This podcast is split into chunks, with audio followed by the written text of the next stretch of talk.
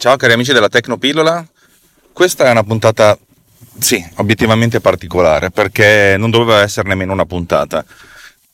Come qualcuno di voi sa, se mi ha seguito sul Riot, mercoledì 18 dicembre sono andato a vedere Guerre Stellari episodio 9, l'ascesa di Skywalker, insieme a mia mamma, e ho fatto una sorta di video racconto con i video palla di tutta la mattinata, perché siamo andati a vedere la prima totale globale mondiale al Multiplex Arcadia di Melzo, e dopo ho fatto un po' di video palla in cui ho raccontato, senza fare spoiler, cosa ne penso, cosa ne ho pensato di questo film. E quello che segue sono la conversione in audio di questi video palla, per cui la qualità dell'audio è terribile, perché non stavo parlando tenendo il telefono lontano dalla bocca, perché dovevo essere inquadrato. Per cui vi beccate questa cosa qui. Se siete interessati, bene, se no veramente con tantissima libertà siete ben liberi di non ascoltarlo.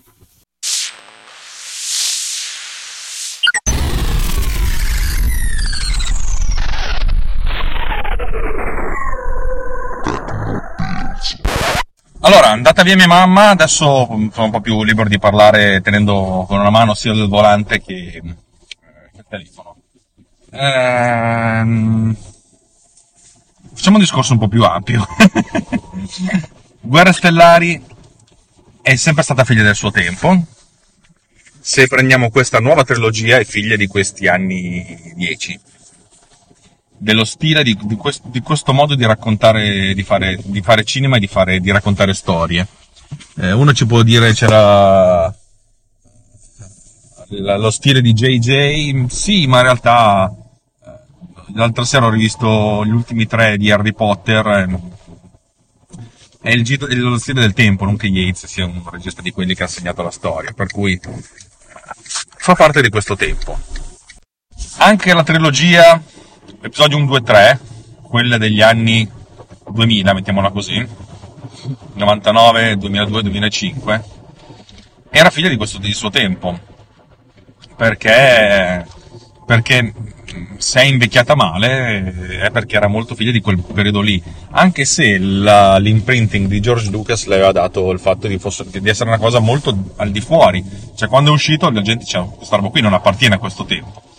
Col senno di poi l'estetica, lo stile, il modo di montare le cose era, si capisce che era figlia di quel tempo lì. Se prendiamo Guerre Stellari, la prima trilogia, episodi 4, 5 e 6, ha avuto una grande differenza. Non solo era figlia del suo tempo, ma ha marcato il tempo. Cioè, il modo di fare cinema fino agli anni 70, inizio anni 80, è stato proprio segnato dallo stile Guerre Stellari. Cioè, in quel caso Lucas è stato un innovatore, un precursore, uno che ha canalizzato e ha catalizzato il suo modo di fare cinema e l'ha reso mainstream. Le cose sono cambiate, ci sono molti equilibri diversi geopolitici nel mondo. Il fatto che devi fare un film che debba essere comunque gradito e politicamente e economicamente, sia dall'alt-right americana che dal pubblico cinese, perché sono film che costano $300 milioni più altrettanti probabilmente in pubblicità, non puoi permetterti di fare una cosa che non ha successo, che non abbia il veicolo di merchandising. Guerre Stellari è stato libero da ogni cosa, perché era il primo, non esisteva il merchandising. Episodi 1, 2, 3 sono stati abbastanza liberi, perché poi Lucas se li ha fatti in casa, per cui ha speso la metà di quello che sarebbero costati questi film qui. Questi film qui sono questi ultimi 3 sono film della Disney. Allora, la domanda se mi è piaciuto o non mi è piaciuto non lo so, e il fatto che lo riveda fra 3 giorni è una cosa positiva, perché così lo capirò. Ovvio che se uno non dice ti è piaciuto, che gli è piaciuto subito, vuol dire che qualcosa non va, e mi sono sentito un po' fuori posto io per certi versi. È la conclusione di una trilogia che però è poco organica, mentre le altre trilogie 4, 5, 6 e 1, 2, 3 erano veramente organiche, perché erano sotto il diretto controllo di una persona che ha fatto anche da regista occulto. Perché sì, ci sono stati Marcanda a fare Ritorno dello Jedi e Keshner a fare L'Impero colpisce ancora, ma lì produttore esecutivo, soggettista, erano tutti nella stessa persona, e la prima trilogia 1, 2, 3 era anche regista. Qui si è passati da un J.J. Abrams a un tizio che aveva fatto Looper, che bel film, però ha fatto Looper, fino a tornare a J.J. Abrams, che è più abbezzo a questo tipo di comunicazione, e sembra che abbia voluto metterci dentro tutto, ma tutto cioè, tutto quello che non aveva messo dentro episodio 7 l'ha messo nell'episodio 9, tutto, manca solo... no, questo non me lo dico. Per cui i fan erano felici, applausi più di una volta in sala. Il film secondo me è bello, nell'estetica di questi anni è un bel film, spettacolare, un sonoro stratosferico, questo ve lo dirà anche Pizzi fra 3 giorni. E il fatto che io ho 45 anni, non ne ho più 5 come quando l'ho visto per la prima volta, prima Guerre Stellari, probabilmente non aiuta. Bello, io mi sono anche emozionato in alcuni casi, ma probabilmente è una cosa mia di questi giorni, per cui cioè, il sentire la fine di una storia che sullo schermo occupa un raggio di anni di circa 50-60 anni, e nella vita reale è durata 42 anni, fa un certo effetto, cioè è un po' come chiudere una sorta di capitolo per sempre. Per cui questo mi ha emozionato, mi ha commosso, devo dire la verità. Daisy Ridley o Ridley, non mi ricordo come si pronuncia, è la donna che tutti vorremmo sposare, perché proprio è carismaticamente affascinante, non è figa, è affascinantemente carismatica, mettiamola così. Adam Driver è fottutamente bravo, loro due sono proprio bravi, inutile negarlo. È bello, ma non mi ha colpito il cuore, ma non ero pronto a essere colpito al cuore in questo periodo particolarmente. Poi magari sabato sera sarò più allegro, sarò più felice e magari mi colpirà.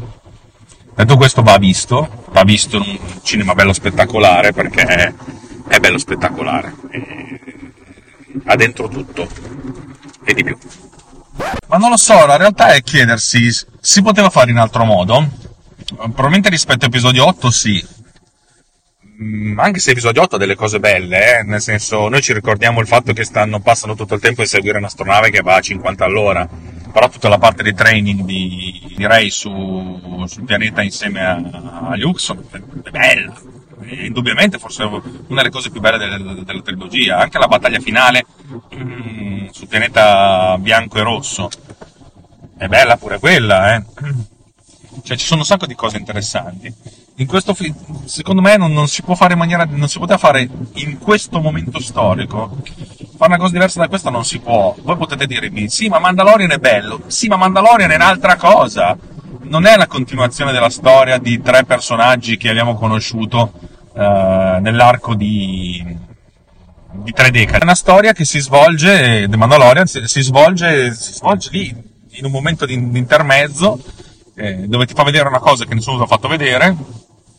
e per cui ha le sue potenzialità, le sue libertà.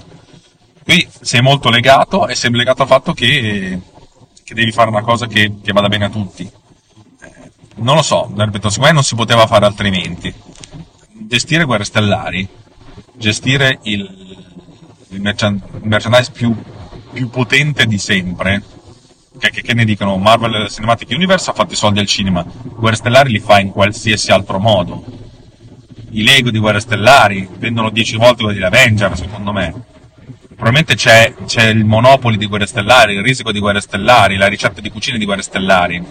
È molto più delicata come cosa, è come mettersi alla guida di un transatlantico. Sì, lo guidi, è anche forte, potente, però cambiare la rotta non è facile, per cui non sto dicendo che hanno fatto un lavoro pessimo, hanno fatto il lavoro migliore che si poteva fare probabilmente, con tutti i vincoli del caso.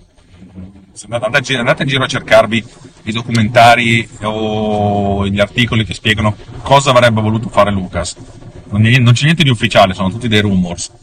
Quello che avrebbe voluto fare Lucas in questa trilogia era completamente folle, cioè era più simile al Silmarillion che che ad altro, per cui JJ ha certe sue firme cifre stilistiche, alcune, in questo film si vedono meno sicuramente di altre, ci sono. Una delle prime sequenze ruba a Miller, con la differenza che Miller, cioè, tira fuori un uccello, io sono Miller e tu non sei nessun altro, però comunque va bene. L'unico dubbio che ho è che c'è stata una trilogia che è iniziata da lui, poi ha passato il testimone a un altro, ha detto no, io cambio questo lo taglio, questo non mi interessa, e poi ha ripreso lui che ha dovuto riprendere le fila sia dalla parte sua che dalla parte di episodio 8. Troppa roba. È un film che dura 2 ore e mezza, ma veramente, soprattutto quando vedi la prima parte, avrebbe potuto durarne 3 e mezza, secondo me. Avrebbe avuto secondo me anche più respiro. Infatti sarebbe interessante vedere se ci sarà mai una cut non cattata, nel senso dove non abbiamo tagliato le cose che dovevamo tagliare, perché per farlo stare nei tempi. Ecco, come avete sentito, è stata una puntata così, en passant, tanti piccoli chunk da 1 minuto, perché i video palla durano al massimo 1 minuto, in cui ho raccontato a caldissimo le mie sensazioni. Ho pensato che fosse un contenuto più o meno interessante, per cui ho deciso di pubblicarlo anche qua in solo audio. Se pensate che la qualità dell'audio è stata terribile, va bene, avete ragione. Se non vi è interessato, va benissimo. Se avete ragione voi. Una sola cosa vi dico, che comunque a valle della visione comunitaria, con anche Simone Pizzi, Marco Gualdi e probabilmente i Dos Muchachos, che faremo da domani sera, sabato 21, probabilmente faremo una puntata un po' più seria, un po' più strutturata dentro i nostri pensieri. Però detto questo, grazie di avermi ascoltato e alla prossima, ciao!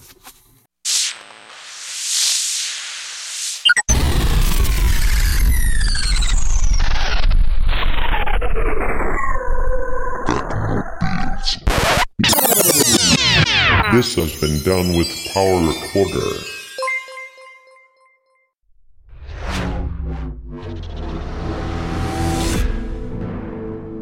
This podcast is edited with Producer. Discover more at altimedia/producer, ULTI.media/producer, PODUSCER.